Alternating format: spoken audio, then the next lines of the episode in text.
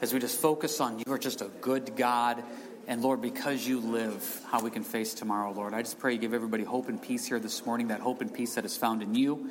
And thank you for this time. Prepare our hearts to hear what you have to say in your name. Amen. Before we get started, I wanted to let everybody know there's sheets in the back. The sheets aren't for the message this morning. This is something we've done before in the past in the month of January. As we hand these out, um, I'm a firm believer in Proverbs 29 18. It says, Where there's no vision, the people perish. And I believe it's important as a church to be seeking the vision that the Lord has led us and what God wants us to do. And the best way to do that is get the body of Christ praying. So, what there is, is there's just five different things here the Lord's really laid on our heart to pray for. Um, first week, you're praying for the Lord to raise up ministry leaders. You know, Richard retired in June, and we've been praying, Lord, what's the vision since that? Do we hire another pastor? What does that look like? And just other ministries, just to see them be energized and revitalized in the Spirit. A heart for God's Word, a heart for the lost, a heart for worship and then wisdom and vision. I encourage you to take these home, put them on your fridge, put them beside your bed. There's different verses there. And what you're going to be praying is just praying these scriptures. As you read the scripture, just let the Lord lead and let the Holy Spirit lead, and just pray that we have that vision as a church and what God is calling us to do. So, those are available in the back. If we run out, we'll make more copies. But if you could take these home and pray over these for the month of January and into February, we'd really appreciate that. What we really notice is when you really stop and say, Lord, the year is yours, what do you want us to do? God blesses that. So I'd encourage you to grab one of those to do that, please. Alrighty, Proverbs 16. Proverbs 16.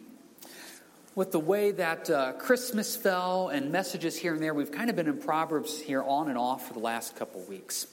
And there's some great verses in here, and one of the verses that we're doing this morning is a very, very unique verse. Proverbs 16, verse 7. When a man's ways please the Lord, he makes even his enemies to be at peace with him. What a unique verse. When a man's ways please the Lord, he makes even his enemies to be at peace with him. So if I'm right with the Lord, even my enemies are at peace with me. Now that seems to be almost a little contradictory because I think about what Jesus said. You know, Jesus said in Luke chapter 6, he goes, Woe to you when all men speak well of you, for so did their fathers to the false prophets. Jesus says, as everybody is saying something good about you, you better be careful. Because if the world is loving you, there's a problem. Because he said in John 15 this If the world hates you, you know that it hated me before it hated you. If you were of the world, the world would love its own. Yet because you are not of the world, but I chose you out of the world, therefore the world hates you. Now that's an interesting passage because then I go back to this when a man's ways please the Lord, he makes even his enemies at peace with them. So there's a couple thoughts that go through my mind. When I run into a verse like this and I'm thinking, okay, Lord, what does this look like in practice? I always like to go through all the stories from the Bible and find the story that matches up with it. Now, there's a great story out of the Old Testament that we're going to go to, and we're going to spend some time in there. And if you'd go with me to Genesis 25, I'd appreciate that. Now, I hope you guys have a love for the Bible, and especially a love for the Old Testament. When you read the Old Testament, it's easy to get caught up in the names, locations, etc., that doesn't make any sense. Please remember what Paul wrote about the characters in the Old Testament. They were given to us as examples, he says in Corinthians. Examples of what to do and examples of what not to do. And what we see here, starting in Genesis 25, is a wonderful example of how that fulfills Proverbs 16 7. When your ways are right with the Lord, that even your enemies are at peace with you. So I encourage you to look at the Old Testament and let the Old Testament come alive as we read these people and we read the lives that they lived and how God blessed them and how He used this. Now, back to what Jesus said, though. The world is going to hate you. You represent light in a world that wants darkness. We use this analogy a lot. Imagine a completely dark room. Imagine the middle of the night. Someone comes in and shines a flashlight right in your eyes. You're not going to wake up saying, Praise Jesus. You won't do that. You will be upset. Darkness wants darkness. We don't want light. So, as you represent light and you go to work and you work amongst darkness and you work with people that want to live in darkness, they're not going to want to be around you. They're going to be bothered at you, they're going to be offended at you, and just your mere presence could convict them because they know that you represent Jesus Christ. I remember years ago there was a guy that I was trying to get a hold of for a long time, and he just wouldn't return calls, he wouldn't return texts, he wouldn't return anything. So I was in Ron's one time over in Deshler, and I rounded the corner, and he was right there at the end of the aisle. And as soon as he saw me, turned his back and fled. Okay. Ron's is not big, guys. I mean, you're not, you're not going to hide from somebody. I chased him down. And in the middle of frozen foods, we had a conversation because he didn't want to talk to me. I wanted to talk to him. I'm not saying I got it all figured out. I represented light and darkness, and the darkness didn't want to see light. But I knew that we needed to talk. We knew that we needed to address some issues and, and talk. So I'm telling you right now, you're going to go to coworkers, friends, and family that want to live in darkness. And as soon as you show up, you represent the light of Jesus Christ. They want nothing to do with you. In fact, it says in John, the world will hate you. And you will run into people that are of the light, but they're flirting with darkness. And as they're flirting with darkness and you go represent, hopefully, authentic, passionate relationship with Christ to them, they're not going to really want to be around you either because you're going to convict them. They know they're wrong. So there's truth to what Jesus says Woe to you when the world speaks well of you. Remember, the world hates you. But yet there's Proverbs 16 7. When my ways are right with the Lord, even the enemies are at peace. So let's see this put into practice. Genesis chapter 25. Now, a little bit of background here as we get ready to start this. We're introduced here to Isaac. Isaac is the promised son from Abraham. And if you remember correctly, Abraham received this wonderful promise from God that your descendants would be as the sand of the seashore and of the stars in heaven. Abraham was chosen to be the father of this great multitude. So Isaac inherits this blessing because he's the promised child. Well, now Isaac is now married, and Isaac is married to Rebekah, and they have two children. They're going to have Jacob and Esau. And from the beginning, there's going to be problems with Jacob and Esau. Take a look here at Genesis 25, verse 21. Now, Isaac pleaded with the Lord for his wife because she was barren. They had waited about 20 years. 20 years and hadn't had kids. She was barren. And the Lord granted his plea, and Rebekah, his wife, conceived. But the children struggled together within her. And she said, If all is well, why am I like this? So she went to inquire of the Lord. Talk about a rough pregnancy. There were literally two nations fighting inside of her. Verse 23 And the Lord said to her, Two nations are in your womb. Two people shall be separated from your body. One people shall be stronger than the other, and the older shall serve the younger. So when her days were fulfilled for her to give birth, indeed there were twins in her womb. And the first came out red. He was like a hairy garment all over. So they called his name Esau. Esau, that means hairy. Afterward, his brother came out, and his hand took a hold of Esau's heel. So his name was called Jacob, which means supplanter, heel grabber, deceiver. Isaac was 60 years old when she bore them. So the boys grew. Esau was a skillful hunter, a man of the field. Jacob was a mild man, dwelling in tents. Isaac loved Esau because he ate his game, but Rebekah loved Jacob. Here's your story, folks. Isaac and Rebekah have twins. Isaac and Esau click. Esau's a daddy's boy. Rebecca and Jacob click. Jacob is a mama's boy. Esau is a man's man. This guy's hairy. I mean, if that's what they're going to call you as soon as you're born, is hairy, there's some hair going on there, okay? So much so that in a couple chapters, when Jacob tries to deceive Isaac to look like Esau, he takes goat skin, puts it on his hands and arms, so that way when Isaac would touch him, he would touch goat hair. And he would say, Oh, that's my son Esau. Can you imagine you felt like goat hair. Just think through that for a second. We used to have goats. It's not like I would go to goats in the evening and just rub up against them saying, Oh, you feel so good. No. This is a hairy man. This is a man that likes to be outside. It says here in the next couple of chapters that there was a smell about Esau. He smelled like the outdoors. Growing up on a farm, there's a farmer smell. And I don't think I'm being insulting. I like it. It's a mix of dirt and seed and manure and grease. It just all comes together. And it smells like this man's man. I imagine Esau was big. He was tall. He had a beard that you would love. He had a deep voice, a husky laugh. He was just Esau. Then there's Jacob. Jacob, by his own admission in a couple chapters, says, I'm a smooth skinned man. I don't know if Jacob had a beard or not. I don't know what he looked like. I envision Jacob being smaller, Jacob probably being thinner. I envision Jacob here, as it says, he was a mild man. Jacob lived in tents, Esau lived in the outside. It's quite an interesting description of these two. And Rebekah loved her Jacob, and Isaac loved Esau. Esau is the oldest, Esau gets the blessing. Now, this blessing is a huge blessing, folks. This is the blessing of the descendants. This is the blessing of the Messiah. This is the greatest blessing you could hope for that you, through your lineage, comes God in human form. Verse 29 Jacob cooked a stew, and Esau came in from the field, and he was weary. Esau said to Jacob, Please feed me with the same red stew, for I am weary. Therefore, his name was called Edom. Edom means red. Esau becomes the father of the nation of Edom. Jacob said, Sell me your birthright as of this day. And Esau said, Look, I'm about to die, so what is this birthright to me? Esau was an emotional man. Esau didn't think things through.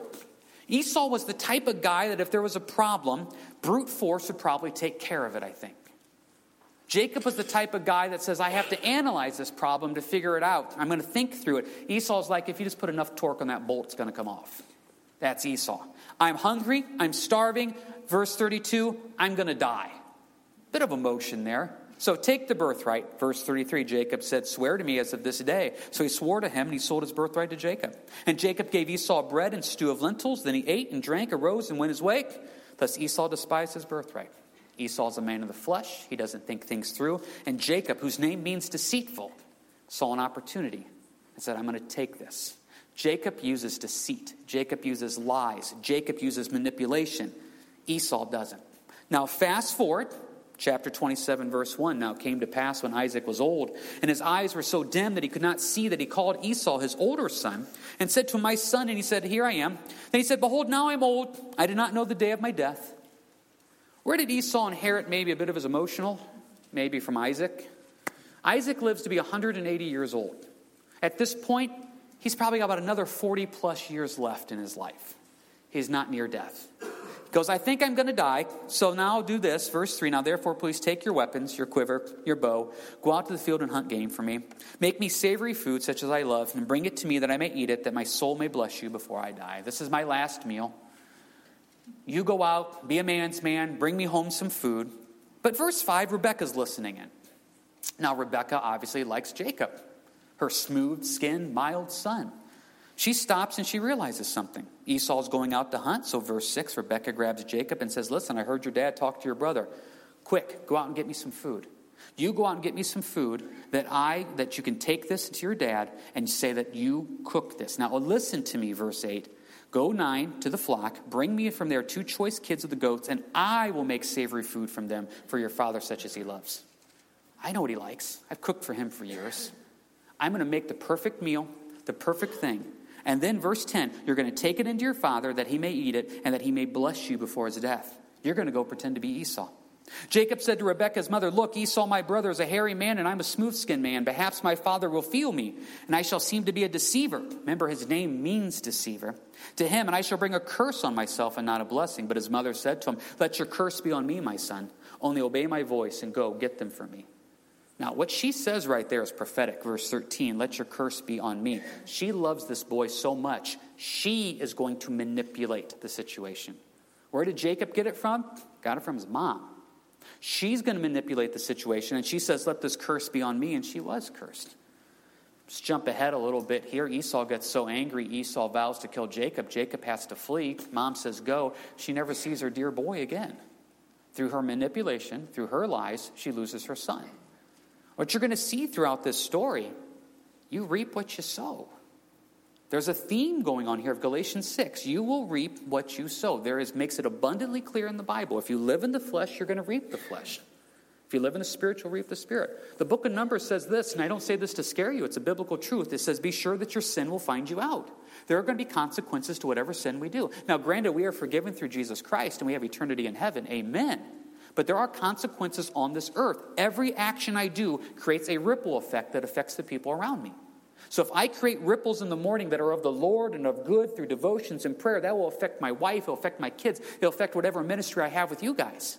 If I make ripples in the flesh, that's going to affect my wife, it's going to affect my kids, it's going to affect all of you guys. Right now, Rebecca and Jacob are making a whole lot of ripples and they're not of God.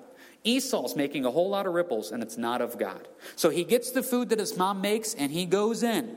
And this is what happens.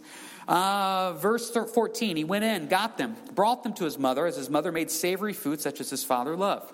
Then Rebekah took the choice clothes of her elder son Esau, which were in her house, and put them on Jacob, her younger son. And she put the skins of the kids of the goats on his hands and on the smooth part of his neck. Then she gave the savory food and the bread, which she had prepared, into the hand of her son Jacob. Just envision this, folks.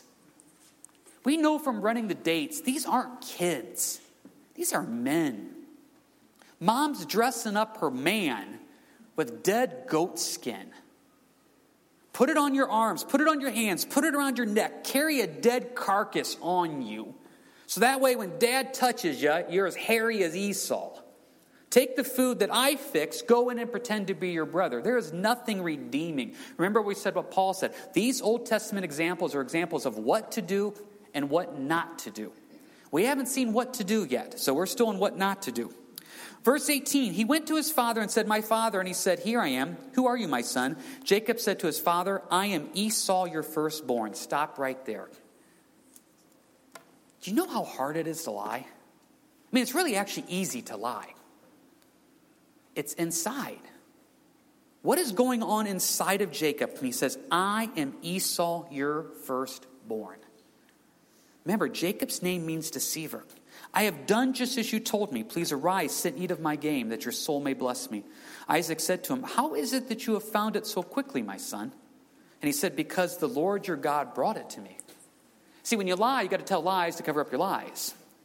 And when you start telling lies and walking in deceit, now you got to start twisting scriptures to make it sound real good. See, I went out, Dad, to hunt, and God so blessed me. The animal was right there. I could just kill it really quick. I could skin it really quick. And everything went so great because God is just with me.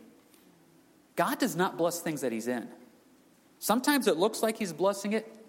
Let the tape run out to the end. He's not blessing it in any way whatsoever. Verse 21 Then Isaac said to Jacob, Please come near me that I may feel you, my son whether you're really my son Esau or not. So Jacob went near to Isaac his father, and he felt him and said, The voice is Jacob's voice, but the hands are the hands of Esau. And he did not recognize him because his hands are hairy like his brother's Esau hands, so he blessed him. Then he said, Are you really my son Esau? He said, I am. He said, Bring it near to me, and I'll eat of my son's game so that my soul may bless you. So he brought it near to him, and he ate brought him wine and he drank. Then his father Isaac said to him, Come near and kiss me, my son. And he came near and kissed him. And he smelled the smell of his clothing and blessed him, said, Surely the smell of my son. Lie upon lie upon lie. Who are you? Esau. How did this go so quick? God blessed it. Verse 24 Are you really Esau? I am. Deception, manipulation, lies, all supported by mom completely blessed by mom. So, what does he get in 27 through 29? He gets the blessing.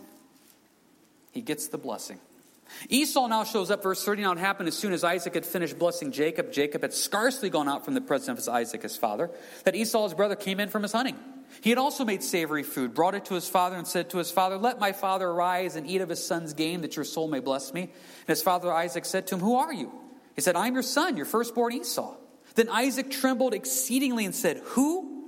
Where is the one who hunted game and brought it to me? I ate all of it before you came, and I have blessed him, and indeed he shall be blessed. When Esau heard the words of his father, he cried with an exceedingly great and bitter cry and said to his father, Bless me, me also, my father. But he said, Your brother came with deceit and has taken away your blessing. And Esau said, Is it not rightly, is he not rightly named Jacob? For he has supplanted me these two times. He took away my birthright, and now look, he has taken away my blessing. And he said, Have you not reserved a blessing for me? Now, before you get real, feel really bad for Esau, the guy traded away his birthright for a piece of pie, okay?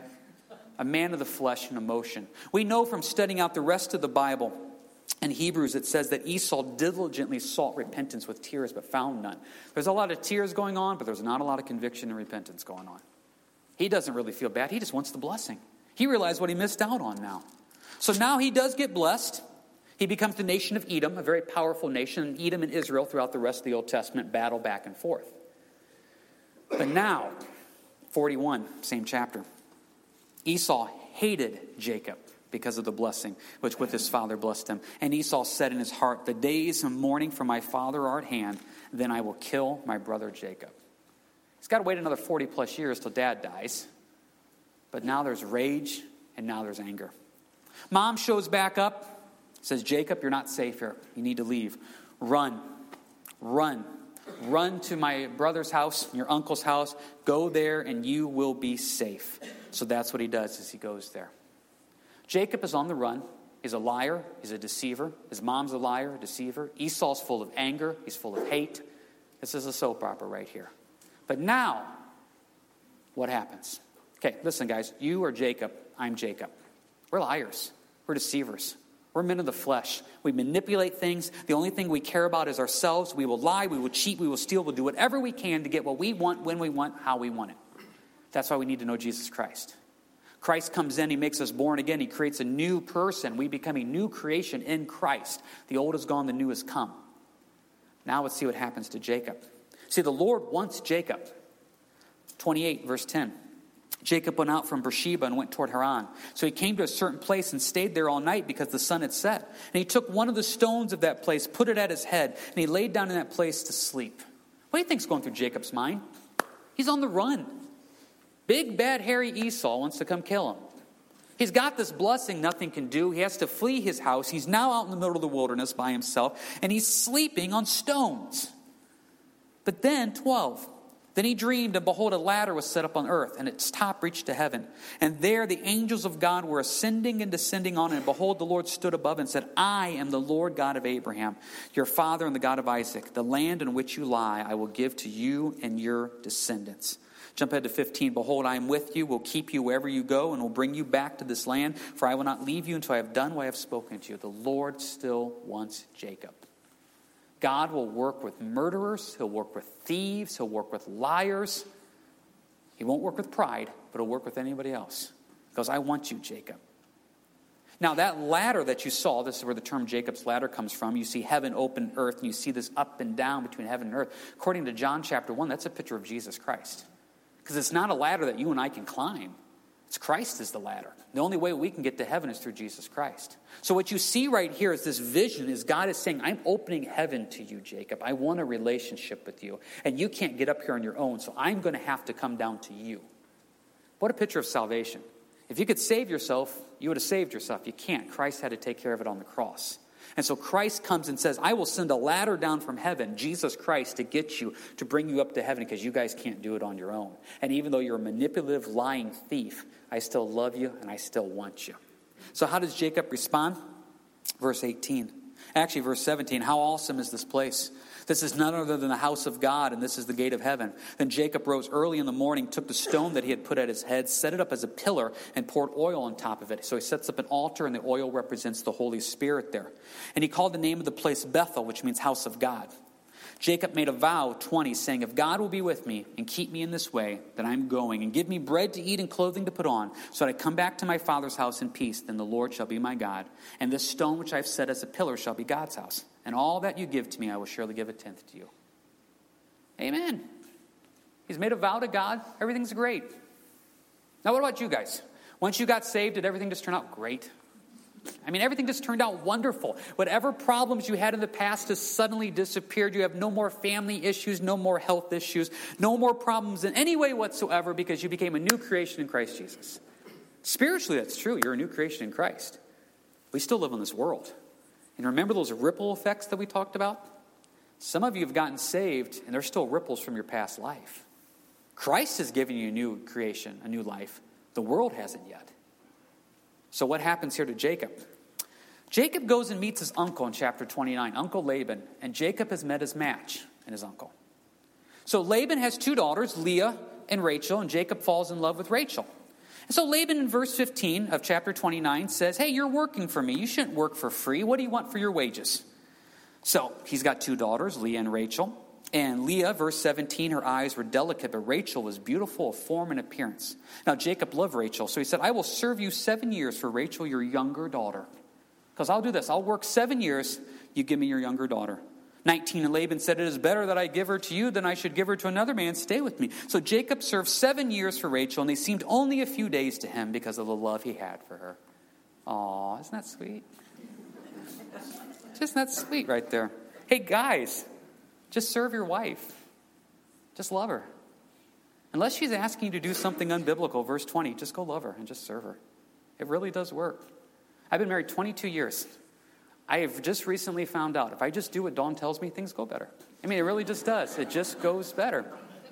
See, I go out, I do a lot of visits, I'm gone a lot, and I come home and I will buy Dawn thing. I'll buy her flowers. I'll come home and I'll give her the flowers, and she'll look at them and she'll make some comment how they'll just die. That's Dawn. She'll still put them on the counter, talk about them, but she, they're just going to die. So then I'll buy her some type of food. I'll get her some type of snack. I'll get her some type of food. Come home. She says, Oh, I don't want this. Throws it in the cupboard. Two hours later, she's on the couch eating it. But the point is, what Dawn loves, what Dawn loves is verse 20. If she asks me to do something, I just do it. That's the truth. If there's something broken in the house, she just wants me to fix it. If something has happened in the house, she just wants me to do it. Now, here's the problem her dad built his own house. She married a man that can't drive a nail. I can't fix anything. She asked me to fix something. I'm on YouTube saying, I don't even know what a Phillips screwdriver is. What am I supposed to be doing here? I have had to learn that the way I show love to Dawn is when she says, Hey, could you make it something simple? Could you take care of this? Could you do that? The most loving thing I could do is stop at that moment and just go do it for her. And so I'm making a joke, but I'm also just being really honest and serious right here. That I just love her and I just want to serve her, and I'm supposed to love her as Christ loved the church. Unless she wants to do something unbiblical or sinful, I try to say yes to those things. Jacob right here says, Rachel, I love you. And it just seems like a few days, and it's really seven years. So, Jacob comes back to Laban 21, says, I'm ready for my wife. Seven years. Laban says, Let's throw a party for this marriage. So, in the middle of the party, 23, it came to pass in the evening that he took Leah, his daughter, and brought her to Jacob, and he went into her. And they also gave the maidservant Zilpah to her. Now, verse 25, it came to pass in the morning that, behold, it was Leah. He said to Laban, What is this that you have done to me? Was it not for Rachel I served you? Why then have you deceived me? Why have you deceived me? Because we reap what we sow. And Jacob met his match in Laban. It's night, it's dark. They go into the marriage tent. And can you imagine the conversation between Laban and Leah? Hey, go in there, pretend, pretend to be your sister. Jacob breaks up the next morning and says, This isn't Rachel. So Laban comes back in 26 and says, Sorry, you didn't know the rules. You can't marry the younger first. You got to marry the older. So let's just do this 27. Just work seven more years for me. And I'll let you have Rachel as well. 14 years, two daughters later, Jacob met his match. See, when we walk in sin, there will be consequences to that sin. That's why it's so vitally important to tell people don't walk down the path of sin. Yes, you can be forgiven in Christ Jesus. Yes, you can make a vow at Bethel. Yes, you can be used by God. But there's going to be ripple effects to every decision you make. And it's not worth it. It's not worth it. So now, 14 years in, two wives, two maidservants later. Take a look at 30. Jacob also went into Rachel, and he also loved Rachel more than Leah. And he served with Laban still another seven years. Now, if you're here this morning and you like soap operas, number one, you shouldn't. Number two, you don't need to watch soap operas. You just need to read Genesis 29 and Genesis 30. You have one man, four women, 12 children. It is a soap opera. I've had people come up to me in the past and say, Why is it in the Old Testament you see all these stories about men having multiple wives and there really doesn't seem to be any condemnation? Go read Genesis 29 and 30 and you see what happens when you don't do things God's way. One man, four women, 12 children. It's a mess. It's an absolute mess. David had multiple wives. Absolute mess. Abram had multiple. Absolute mess. It doesn't work. So, does God have to come out and say, See, I told you? No, I think it's pretty obvious. It doesn't work. And chapter 30 is just a soap opera of a mess. So, now you have to put this time into perspective here. We're at least 14 years past this, plus probably more. Some places think maybe almost 20 years since he lied and took the birthright from Esau. Now, Laban doesn't want to be around Jacob anymore. Remember our analogy of the light and the darkness there. Laban is darkness, and Jacob is light. Laban's starting to get frustrated. And what happens now is the Lord comes and speaks to Jacob and says, It's time. It's time. Take a look at 31. He says in verse 5, I see your father's countenance that it's not favorable towards me. And he says, Look, God has spoke to me. God says it's time to go back. Take a look at 13. I am the God of Bethel, where you anointed me, anointed the pillar, and where you made a vow to me. Now arise, get out of this land, and return to the land of your family. God told Jacob it's time to move on. See, here's the deal. If you make a vow at Bethel, God wants to still move in your life. You may jump back into flesh. God says, no, get back to where you're supposed to be spiritually. Jacob, get back to Bethel. So he decides to leave to head back to Bethel to get right with God to where he's supposed to. And as he's heading back, take a look at Genesis 32, verse 1. Jacob went on his way, and the angels of God met him. When Jacob saw them, he said, This is God's camp. And he called the name of the place Mahanaim, which means double camp, two camps. So angels are there. Everything's working out great. We're leaving Laban. We're going back to Bethel, the house of God. I'm spiritually getting my life in order. It's so good that there's even angels all around. But then, verse 3 Jacob sent messengers before him to Esau, his brother, in the land of Seir, the country of Edom. And he commanded them, saying, Thus speak to my lord Esau. Thus your servant Jacob says, I have dwelt with Laban and stayed there until now. I have oxen, donkeys, flocks, and male and female servants. And I have sent to tell my lord that I might find favor in your sight. Then the messengers returned to Jacob, saying, We came to your brother Esau, and he is also coming to meet you, and 400 men are with him. Don't you remember, Jacob? Esau vowed to kill you. So even though it's been 20 years, he's got 400 men, and he's coming right at you. What's Jacob do? Verse 7. Jacob was greatly afraid distressed. Sin has ripple effects, folks. Jacob, the manipulator, now tries to think of a way to do this. He's got a couple ideas. He divides his family up. He puts them in different groups. That way, if Esau attacks, not everybody would die. He puts his concubines out front with their kids. Then he puts Leah and her kids, and he keeps Rachel closest to him. He sent waves of gifts to Esau. So basically, Esau is coming to him in anger, and so now there's waves of gift coming. So now more people show up, and Esau says, What is this? More gifts from Jacob, more gifts from Jacob. Because this is what the manipulation does. I can get myself out of this situation, I can fix this, but he can't. And the Lord keeps speaking to him, and you start seeing more depth now in his walk. Take a look at 9. Jacob then said, O God of my father Abraham, and God of my father Isaac, the Lord, who said to me, Return to your country and to your family, and I will deal well with you. Lord, I'm doing what you told me to do. You said, Return, and now I got 400 men want to kill me. I am not worthy of the least of all the mercies and of all the truth which you have shown your servant. There's a humbleness now. I'm a sinner. I am wrong. 11. Deliver me, I pray, from the hand of my brother, from the hand of Esau, for I fear him lest he come and attack me and the mother with the children. 12. For you said, I will surely treat you well and make your descendants as the sand of the sea, which cannot be numbered for multitude. Lord, you promised. You see him now manipulating, but yet also, but Lord, it's you. He's made a vow, he's made a promise, he wants to go deeper but he hasn't let God have everything yet. Now, 22, please. He arose that night, took his two wives, his two female servants, and his 11 sons, and crossed over the ford of Jabbok. He took them and sent them over the brook and sent over what he had. Then Jacob was left alone, and a man wrestled with him until the breaking of day. Now, when he saw that he did not prevail against him, he touched the socket of his hip, and the socket of Jacob's hip was out of joint as he wrestled with him. And he said, Let me go, for the day breaks. But he said, I will not let you go unless you bless me. So he said to him, What is your name? He said, Jacob. He said, Your name shall no longer be called Jacob, but Israel, for you have struggled with God and with men and have prevailed. Then Jacob asked, saying, Tell me your name, I pray. And he said, Why is it that you ask about my name? And he blessed him there. So Jacob called the name of the place Peniel, for I have seen God face to face, and my life is preserved. Peniel means face of God. And just as he crossed over Peniel, the sun rose on him, and he limped on his hip. Now we have to bring this all full circle. You can make a vow at Bethel. You can make an altar. You can anoint the altar with oil. You can listen to God's voice and you can say, God, I'm praying and seeking you. Amen. There comes a time in your place, though, where you and God need to fight it out for who's in charge. And you need to have a wrestling match with the Lord. And I'm telling you, the only way you're going to win that wrestling match is if you choose to lose. You have to choose to lose. I read this as I was preparing the message. This is an invaluable place for everyone to come to, where God conquers us. There's something to be said for every man doing his wrestling with God and then acknowledging God's greatness after having been defeated. We must know we serve a God who is greater than us, and we cannot conquer much of anything until he conquers us.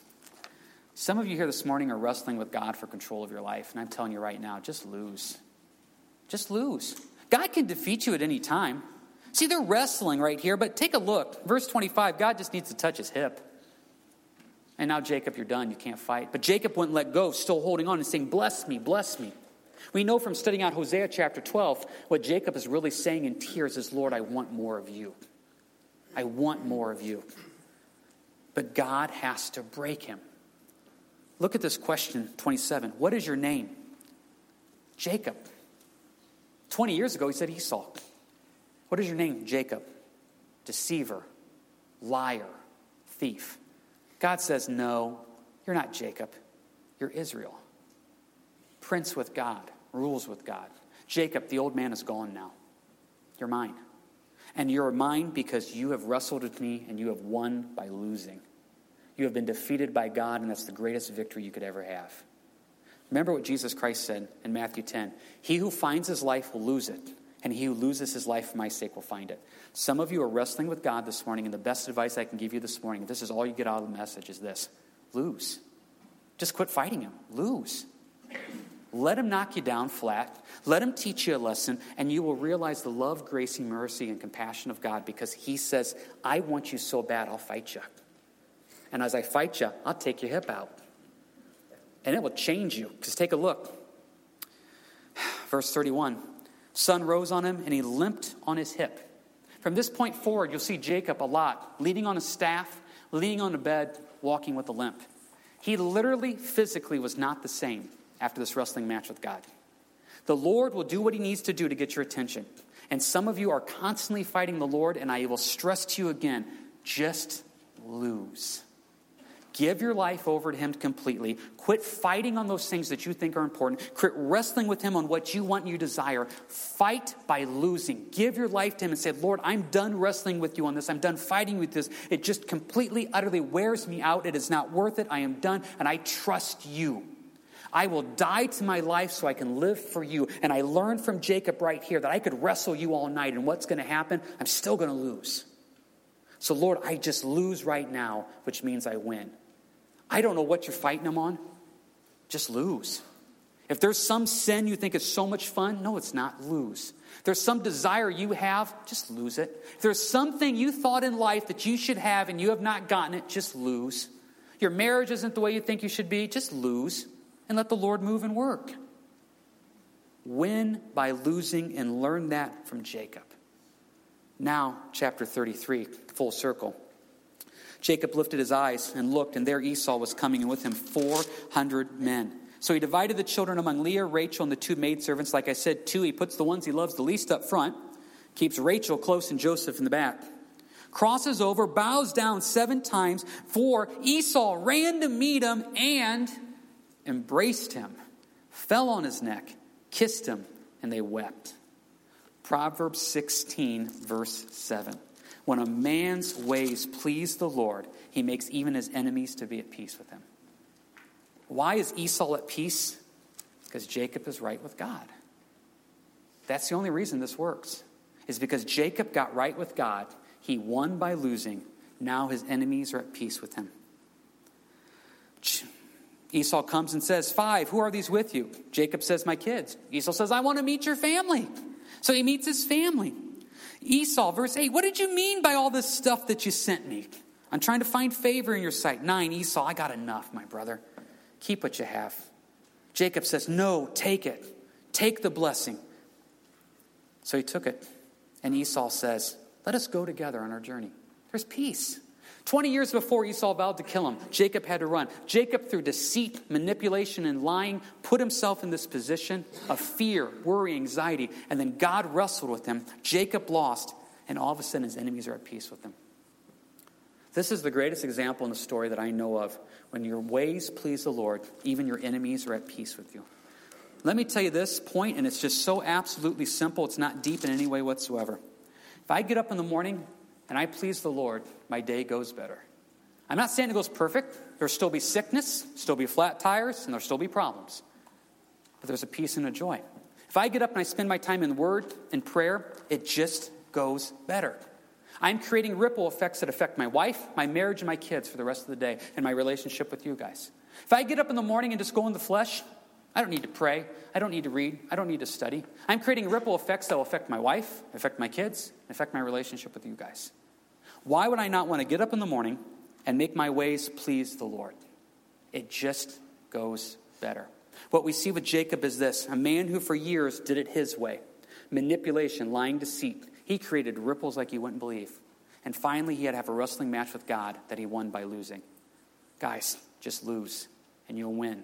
And that's what we can learn from Jacob and Esau here. And that's what we can learn by saying, when a man's ways please the Lord, he makes even his enemies to be at peace with him.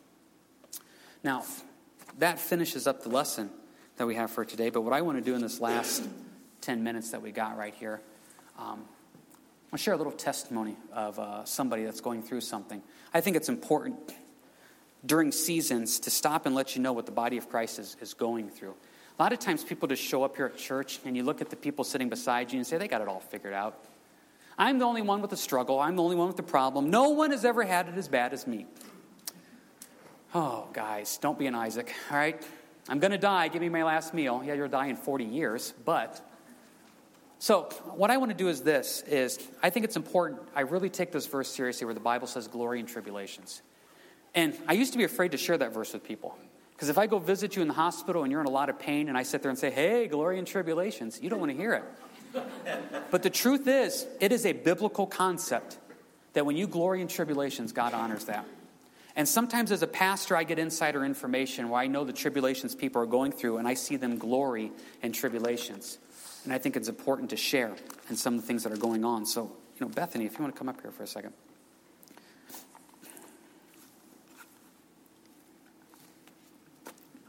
Got your mic on? Mm-hmm.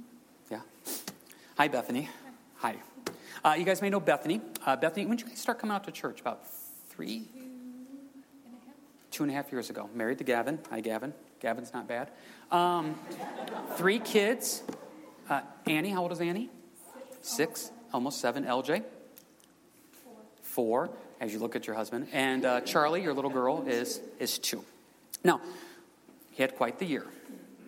Um, for those that don't know, your mom was diagnosed with cancer, a very aggressive form of cancer. Now, when was that?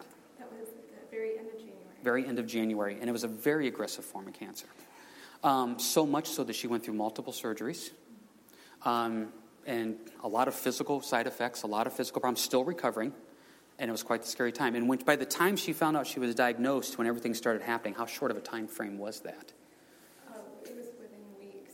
Uh, her tumor doubled in size in weeks. Tumor doubled in size in weeks, and she is doing well now.